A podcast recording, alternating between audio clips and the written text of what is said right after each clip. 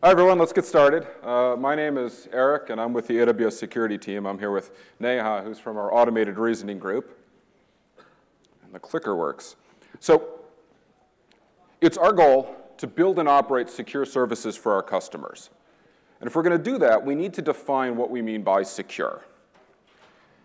So most people start with a, a colloquial definition, something like you've got there on the top.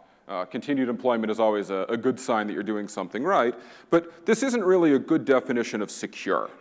And so you're, you're going to work down towards something like we have on the bottom of the slide here. You not only need to stop the bad things from happening, but if that's your only goal, you're going to invest in cement mixers and wire cutters. You're not going to build useful systems. And so it's not just that bad things don't happen, it's that good things do happen.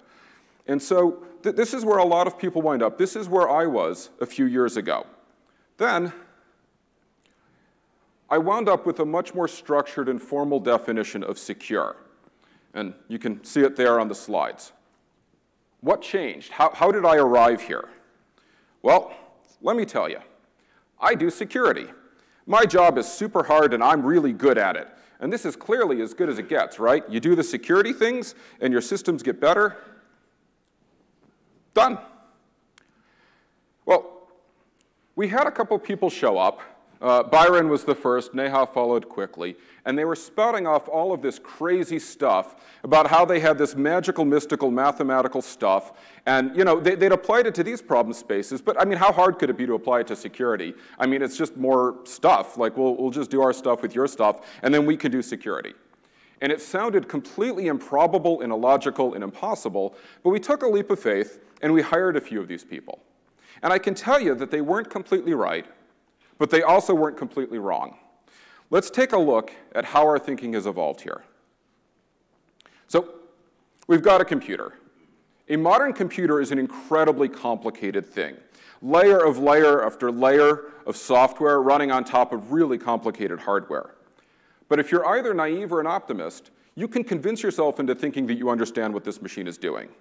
At least the slide is pretty simple. But that's not a useful computer.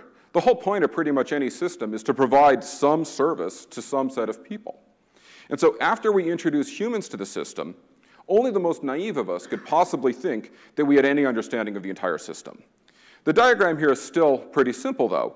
Surely we can still reason about this system, or at least an idealized version of this system. But none of us actually build that system.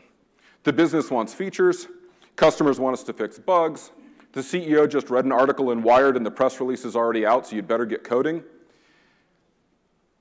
The nice simple diagram quickly gets replaced with a much more complex one. Your ability to look at the diagram and fool yourself into believing that you can reason about it is dwindling. And, of course, we've got a sample architecture here. We've got a, a, couple of web servers that are connected to the internet. The web servers also connect to backend servers. And we have a bastion that allows us to SSH in to administer these servers. Uh, SSH traffic is shown in orange here.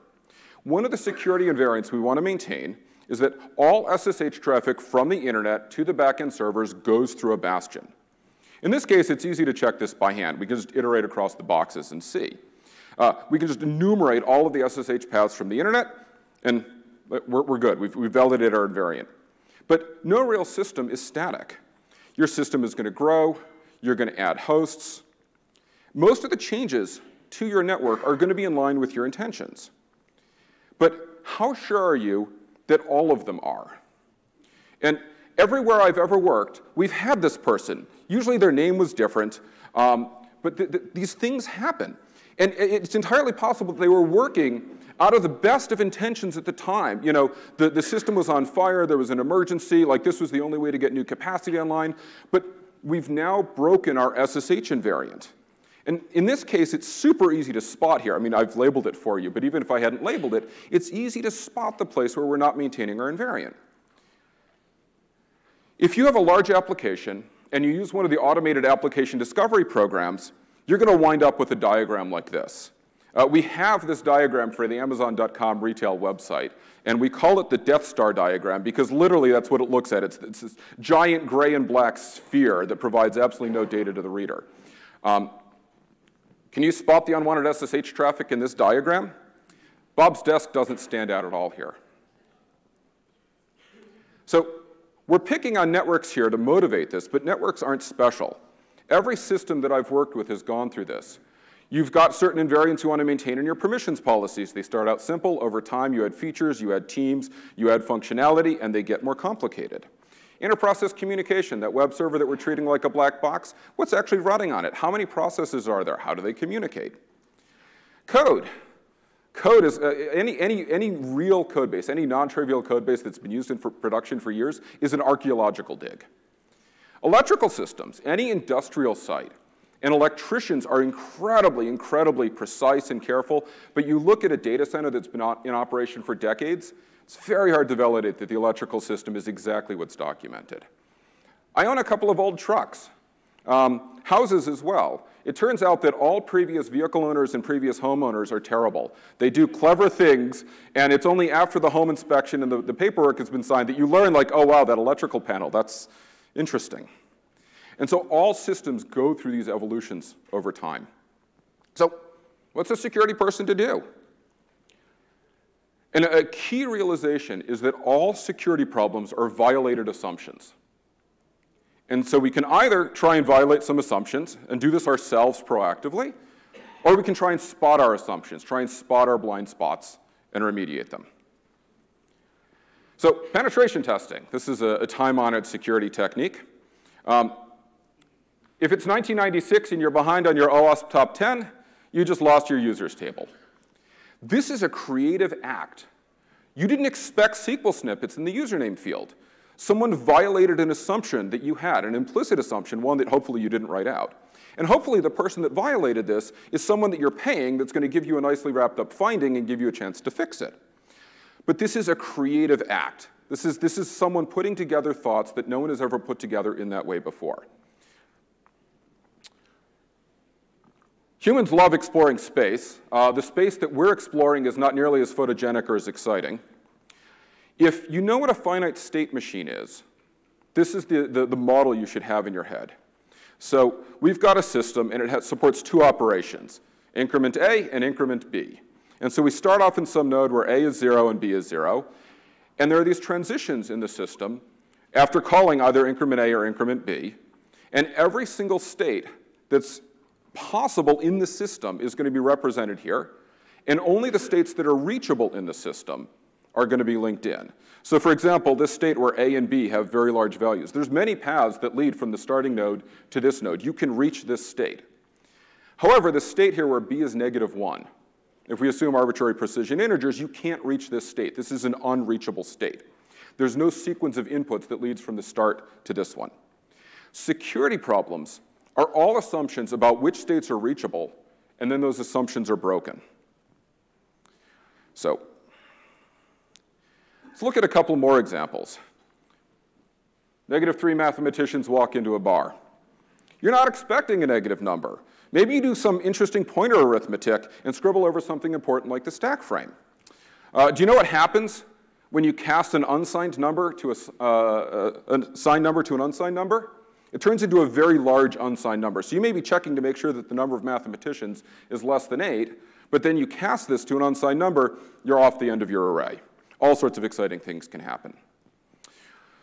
This is just a string of ASCII characters. It's perfectly safe to have this in a PowerPoint slide. Uh, this is a favorite of pen testers everywhere. You stuff this line in literally every entry box, in every field, in every application you can find, and eventually someone's going to get a little pop-up that says pwned. This is a JavaScript injection attack. People weren't expecting JavaScript in some place in their application. You violated that assumption. This last one here is Heartbleed. It's a trivial bug to exploit. The author of the bug never expected the claimed message length and the actual message length not to match up. This was an assumption that they made. Violating the assumption gets you Heartbleed. So the problem is that there are limits to human creativity. Some person sat down and looked at this software, looked at this code, thought about things that they could do, and came up with a clever attack. And we've all been the beneficiary of this. Our software has gotten better, our systems have gotten more resilient, but it would be arrogant for us to think that our pen testers have thought of every possible attack. So how do you handle the stuff you don't yet know about?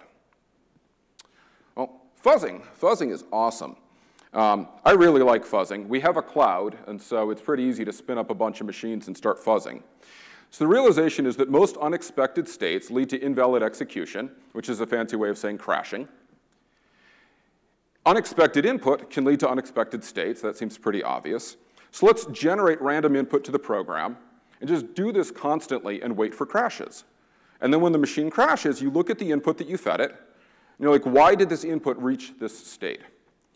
And if you're smart, and there's a ton of research that's been done on this, you, you analyze the code or you watch, uh, you, you want to penetrate very deep into the logic tree of the code with your fuzzer. You don't want to get stuck up in the, the error conditions at the beginning.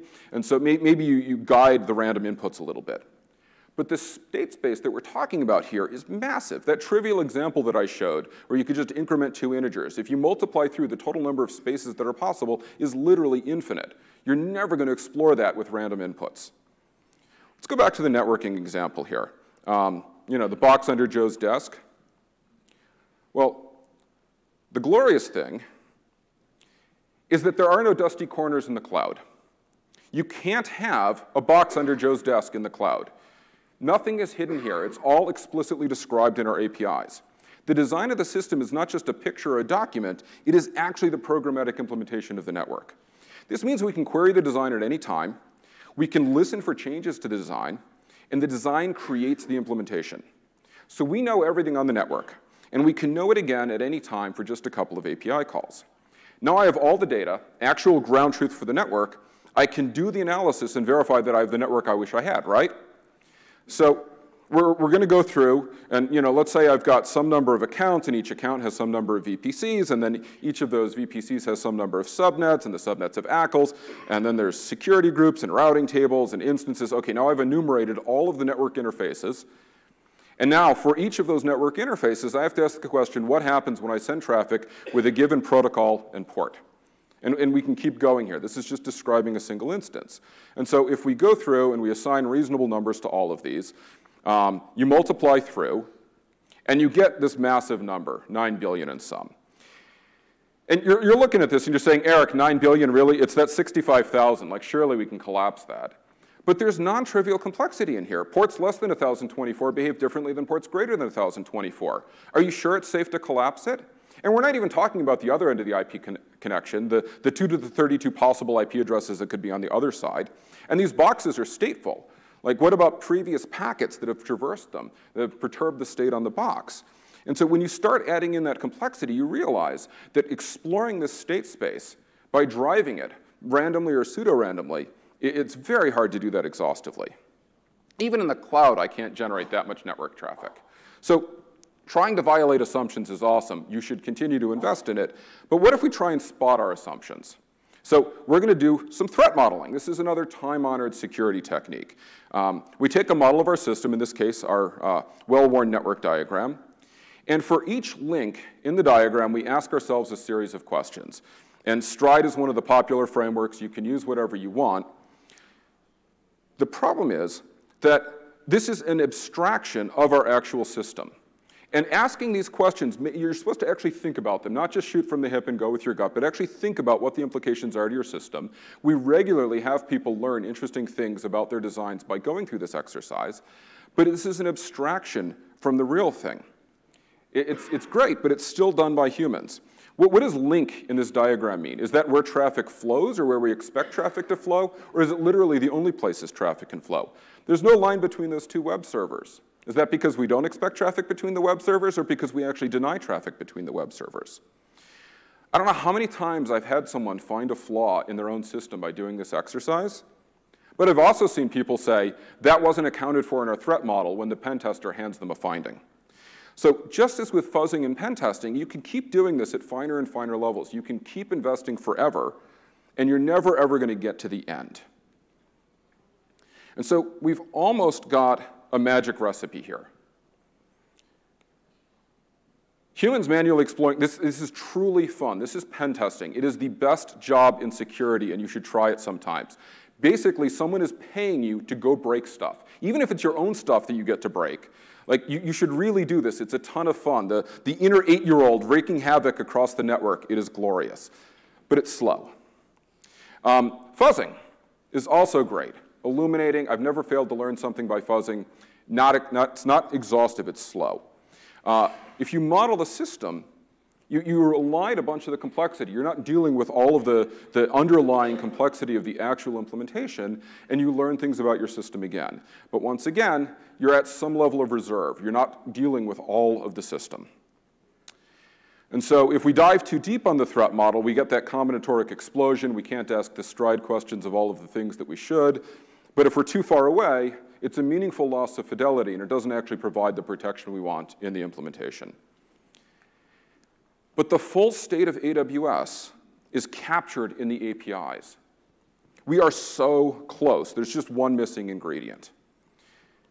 And so that missing ingredient turned out to be automated reasoning.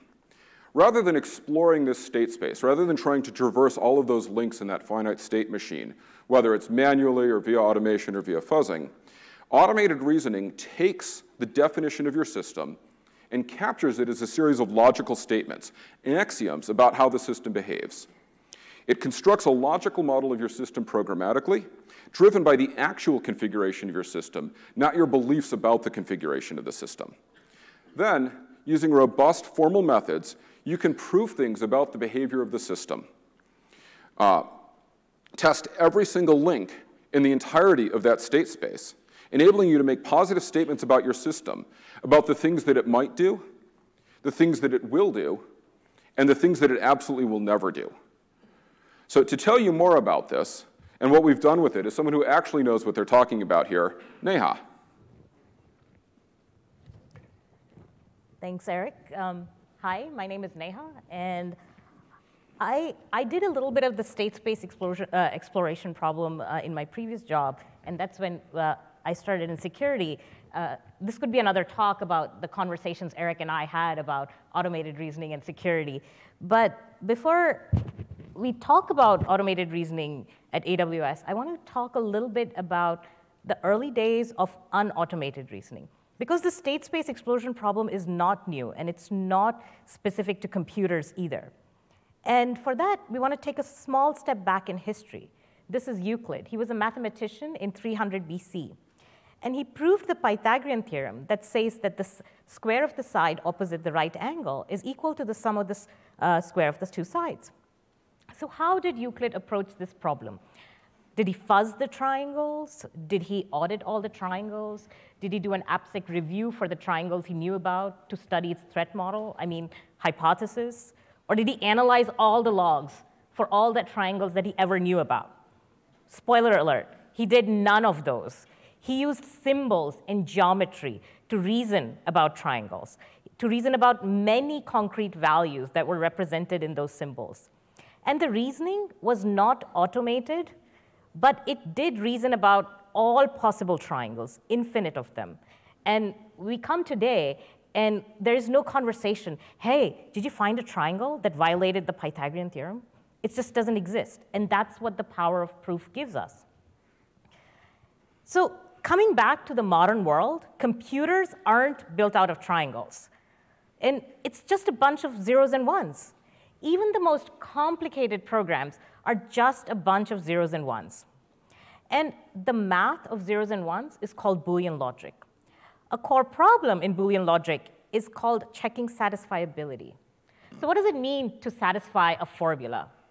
It means can you find an assignment to the variables in your formula that make it true. And this is a known hard problem. It was the first problem that was proven to be NP complete. And what does it mean to be hard? It means that there's actually a mathematical proof of its hardness. If somebody comes and says, hey, I have a really hard problem, theoretically hard, and I've shown that I can reduce it to checking satisfiability, everybody in the community, all the scientists will go, oh, okay, clearly you have a hard problem. And because it was theoretically hard, the importance is like scientists in the past 30 years have really focused on coming up with clever and efficient ways to solving them.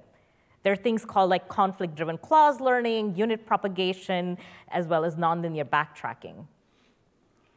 So I want to provide a bit of intuition of why the problem is hard and how it can be solved efficiently. So Eric talked about state spaces. So the state space of checking satisfiability is determined by the number of variables in your formula. So if you have 20 variables, your state space is about a million. If you have 30 variables, your state space is about a billion. And techniques like testing and fuzzing try to solve this problem by assigning concrete values to the variables and moving forward. But the state space is just too large to cover it, to cover the entire space. While automated reasoning techniques work backwards, and they keep asking the question, how do I cause the result that I want? And it turns out, with some clever algorithms, there are efficient ways to solve this problem, and they're implemented in tools and engines called SAT solvers. So now that we have an efficient way of solving the problem, what do we do? we actually do the most human thing ever. We make the problem harder. And we replace each Boolean variable, which is just has a value of 0 or 1, with a formula of its own. And the SMT formulas have variables of types integers and arrays and strings. And now each of these expressions have a massive state space of its own. But we humans are very resilient creatures. We, make, we, we create problems, but then we also endeavor to solve them. So the, the techniques and the algorithms to solve SMT formulas are implemented in tools and engines called SMT, SMT solvers. And SMT has been used in a variety of applications. Uh, it started with hardware verification, with uh, verifying ALU design, a lot of work in aerospace applications. In my previous job, I worked on verification of collision uh, avoidance detection systems, uh, as well as medical devices, infusion pumps. And now in the cloud, because the same, same elements, the same exhaustive state space problems exist in the cloud. And we started by looking at access control, because access control is an important pillar in security. It's about how you connect to your applications, how you connect to data. And the two aspects of access control we really focused on was network reachability and access control policies. And I'm going to talk through what we did in both of these spaces. I'm going to start about talking about networks. So we built a service that allowed us to reason about EC2 networking, ask questions about it. And it was about doing a static analysis of the network we did not send a single packet across the network. And so that allowed us to analyze networks and answer questions about networks that hadn't been deployed. So let's look at a very simple example for a three-tier web application. So we create a VPC, and we want to put each of our tiers into e its each own subnet. We want to put a security group around the data server so that it can only talk to the application servers. We want to put a security group around the app server so that they can only talk to the web servers and the data servers, and that the web servers uh, have an internet gateway so that they can talk to the internet. So, are we done? No. Because as Eric said, things grow, our network will grow. We will add another VPC and put a peering connection between them, so now these two VPCs can talk to each other. There's going to be more applications, so it will keep growing more. You'll have new teams joining, growing. Maybe your company had an acquisition, so suddenly the scale has grown more. New customers, new use cases, new businesses. And the, the same question. If I told you that there's some misconfiguration here, how long would it take you to find it? A, few hours, few days, couple weeks? And the only thing constant in a network is change. So as soon as you found the problem, you have to rinse and repeat, do the same process. So you need, what has changed about your VPCs, your ACLs, or your subnets? And you have to keep repeating the process. You want it continuous. So we built a service called Tiros. It allows you to answer the question, did I build the network that I intended? And we can ask questions. Who can, even in this massive Death Star, we can say, who can reach the component that holds uh, cardholder data? So how do we go about it? So the first thing we need, we need to know the shape of our network. And we have these beautiful things called AWS describe calls that allows us to build the static representation of a network. So we can do describe calls to get the instances, the ENIs, subnets, route tables, VPC, internet gateways. And this is a complete picture of your network. There is no instance of Joe's hidden desk behind some corner. That's the power of the programmatic representation of the network. This model of the network is your network. And we talked a little bit earlier about these powerful things called SMT solvers. So, and now we want to answer the question, which instances are reachable from the internet? So we can just take our network and give it to the SMT solver, right? Sounds straightforward. They're clever things. We just do that. But the SMT solver is like, wait a minute. What are these things you're telling me? An SMT solver doesn't even know what an internet is, let alone know about VPC networking all an SMT solver knows about is math. It knows about integers and strings and bit vectors. So how do we bridge this gap between AWS networking and math? So what's the secret sauce? Since SMT solvers don't understand anything about VPCs, CIDRs, or subnets, we need to somehow create this world of VPCs, CIDRs, and subnets into this world of graphs, integers, bit vectors, things that an SMT solver can understand. So how do we do, go about doing it? Here, here's the network we built earlier. We start saying, this, can, can we create a graph out of this? And the, the answer is yes. So how do we go about doing it? We create these nodes for these instances that we have. These in instances are connected to ENIs. Traffic from these ENIs are connected to the subnet. Our subnet is connected to a route table. You can see a graph forming. The route table communicates with the internet gateway.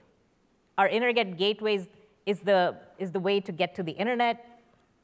Again, we have traffic flowing from the internet gateway to the VPC that connects back to the subnet. So this is now starting to look like a graph that our SMT solver can understand. But there is a little bit more. There's these edges between these nodes, and that's where the symbolic part comes in. This is what allows us to do all possible values without ever having to send a concrete packet. So there is a condition on this that says the traffic from this VPC can only flow to the subnet if the destination address is within the CIDR block range. And now this is the symbolic representation, this value, this constraint. That's it. No, there are no other concrete values flowing through this edge. Let's look at another example. Here it says the traffic, how this traffic can flow between the subnet and an ENI. Well, the destination address has to be a specific value. And for the security group, there's an additional constraint that says that the source address has to be within a certain specific CIDR block range. Now that we have a representation of our network eh, as a graph with these symbolic constraints, we also need to encode our question into, the, into something that the SMT solver can understand. So if we take, hey, can I SSH into instance A from the internet? What does it look like as a question? it's these values that the destination port has to be 22, the source port has to be greater than 1024, and the protocol is TCP, and that there exists a path in the graph that goes from the internet to instance A. So now we can say, ask the SMT sol solver this question, because it's in a form that it understands. It's in a graph, math, integers, and it says, yes, there does exist a path from the internet. It gives you concrete values to say, how can it get it? So while you, it never needed concrete values, it gives you a concrete value back to show you how it's feasible, how it's possible. And it also tells you what's the path in the graph to show you how it's reachable. So let's look at a couple more examples to see what the types of questions we can ask Tiros. So here are two subnets, A and B. The ACL on subnet A denies all traffic destined to the CIDR range of subnet B.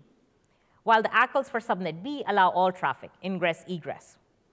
And we, we asked Tiros, can an instance in A connect to instance in B? What do people think?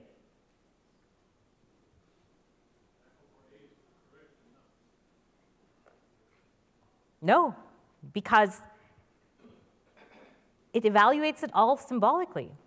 It says there can never be a TCP handshake that can never be established.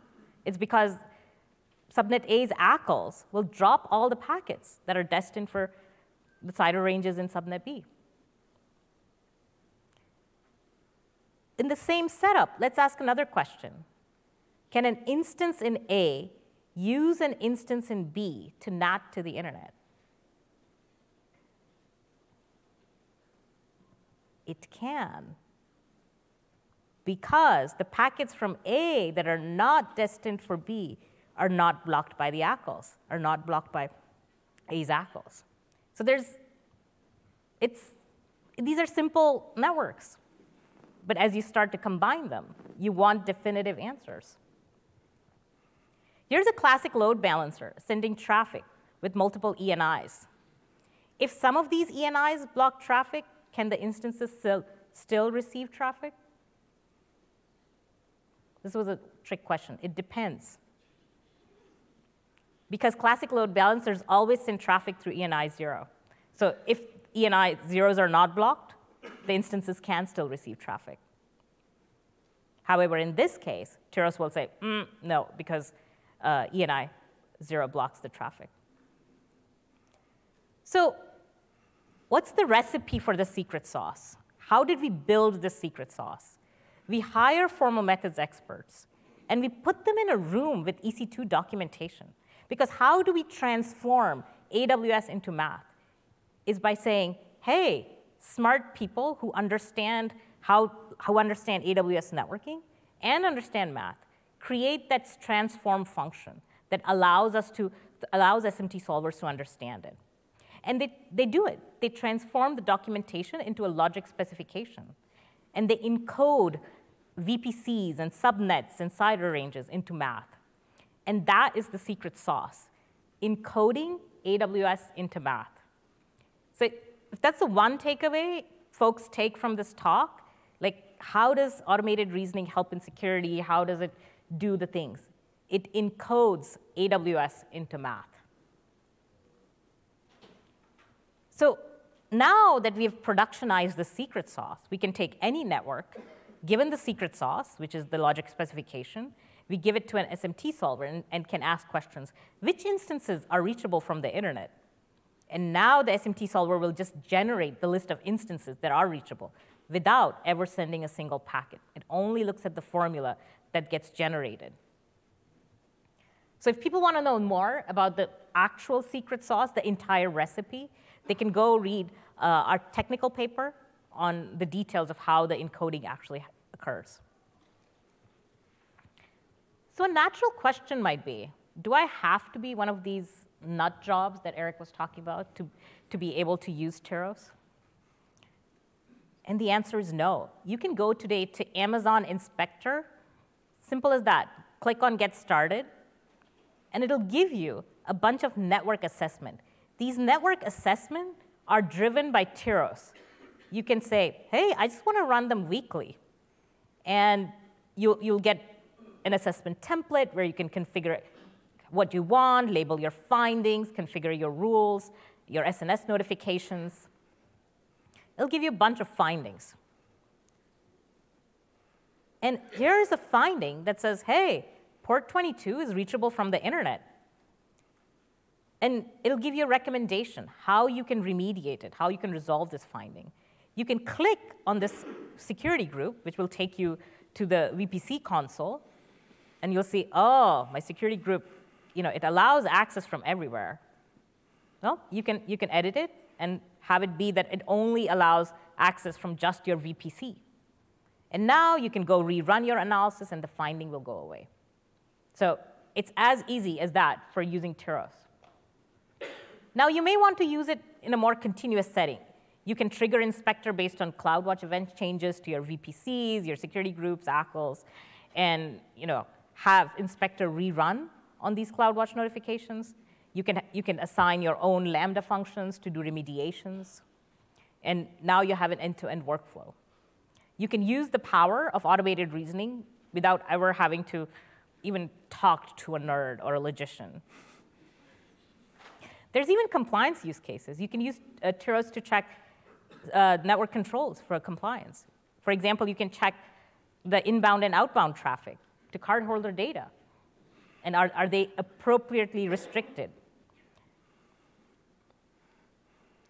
So Eric talked a little bit about how networks aren't special. And while we don't quite get into electrical systems yet, we did talk, in addition to reasoning about networks, we also reasoned about access control policies. And we want to see, can we recreate the, essentially the template for the secret sauce for access control policies as well? And similar to networks, in the early days before cloud, it was, it was actually really hard to answer the question, who has access to what? You had a variety of controls, file system permissions were used to delegate access to local data and control it, while database credentials were used to restrict who, like which your set of privileged users were. And you had to know about all the different mechanisms that you used for access control, think about it, and devise different tools for it. In the cloud, you have this single model, the AWS IAM model, that allows you to securely control access to all your different types of resources. And here's just a very simple weather application. And a single language allows you to govern ac access to your S3 buckets, your API gateway, your Lambda function, your DynamoDB. And the delegation of permissions is also handled by that same uniform permissions model. Also, everything is accessible via the APIs.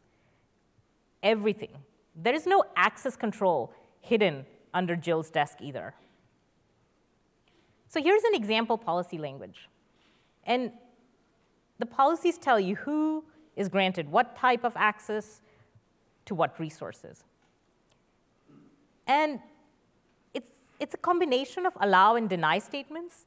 And the only way you grant somebody access is by explicitly, explicitly saying, hey, this person has access to my resources. So now you have this wonderful unified permissions model. It means there's policies everywhere. You can attach permissions to your organizations, to your users, your S3 buckets, KMS key, Lambda functions, SQS queue, SNS topics. We can keep going on. And uh, you still want to answer the question, did I grant the permissions I intended? And we'll just take like, we could probably try, policy language looks policies look small, so we can say, hey, how about we just try to brute force it, maybe fuzz it, since, since Eric loves fuzzing, we can try to fuzz it. Like, what's the space we are looking at? Like, we have accounts, users, resources, actions, IP addresses, VPCs, refers. What's the state space? We have you know, 12-digit account IDs. This is back of the envelope. I mean, this is not even taking into account federated principals or anonymous users. And we start coming to these numbers, and this is a big number. I mean, I, I, I, mean, we can dispute it, but I, I would say this is a big number.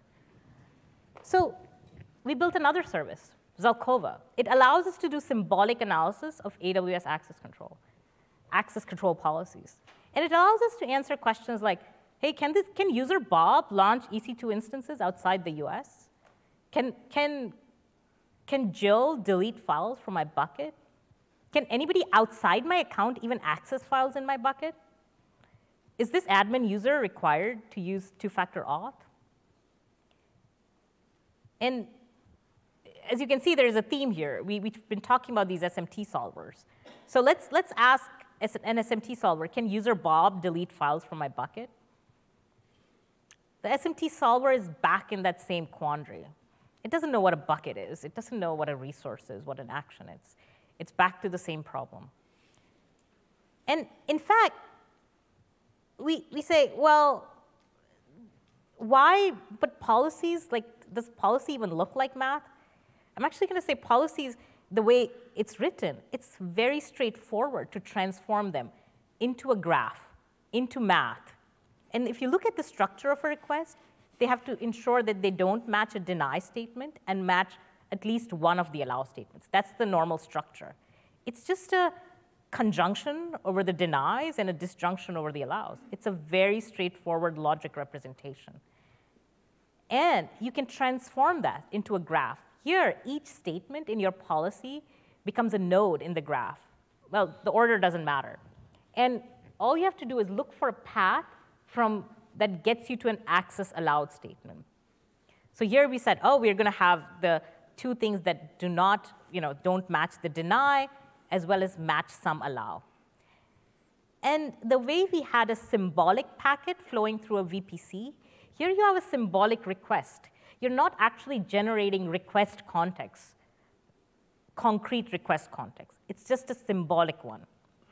And there's more details that are added to the graph. For, for each of these edges, there's like, you have, oh, it, it has to be a principal of one, two, three that can perform the get object action and on this resource. And the actual complexity of this graph will start to mimic that that you saw for VPC network. We've gotten clever now. Something that worked for us earlier, we, we said, hey, we're going to hire you know, formal method nerds, put them in the, this room, this time with IAM documentation, and they transform IAM documentation into a logic specification. Again, the key here is encoding AWS into math. That was our key takeaway. How, how, why does it work? How does it work? By encoding AWS into math, the secret sauce.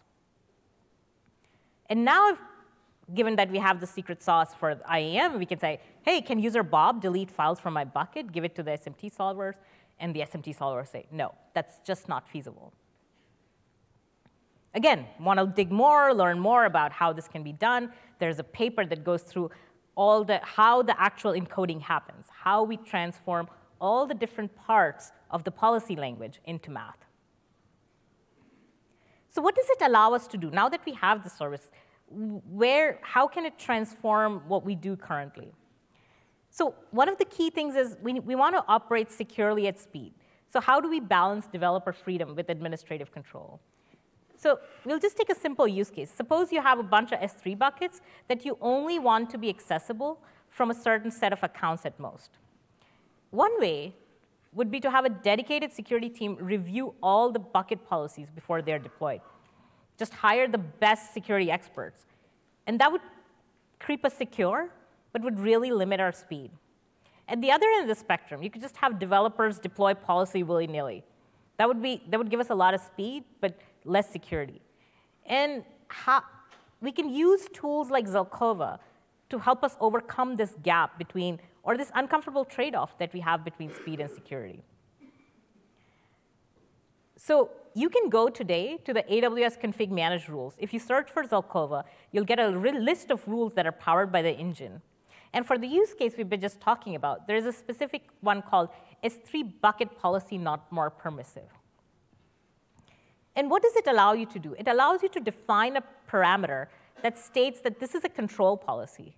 And this control policy is a specification on your upper bound of the permissions you want your buckets to have in your organization. And this is not an access control mechanism.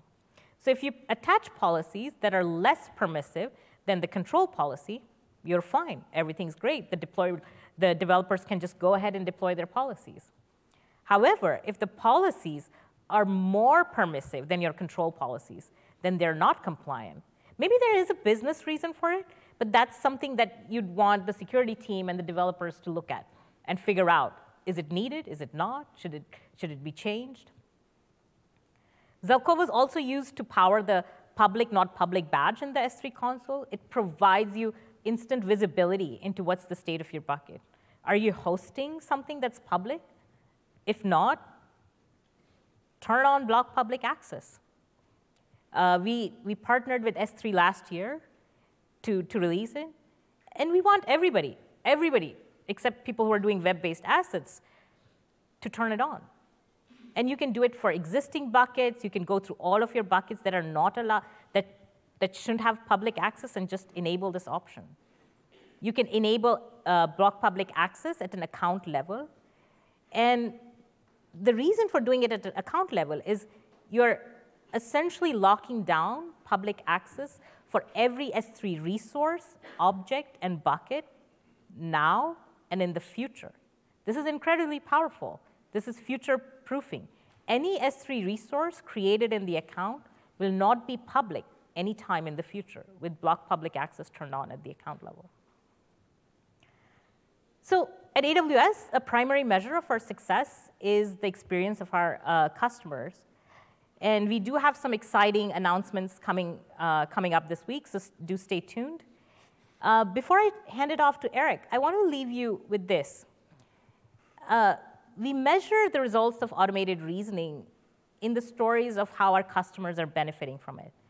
And this is uh, Bridgewater Associates talking about how they're using Tiros and Zelkova to verify that their security controls are working as they expect them to. Back to Eric.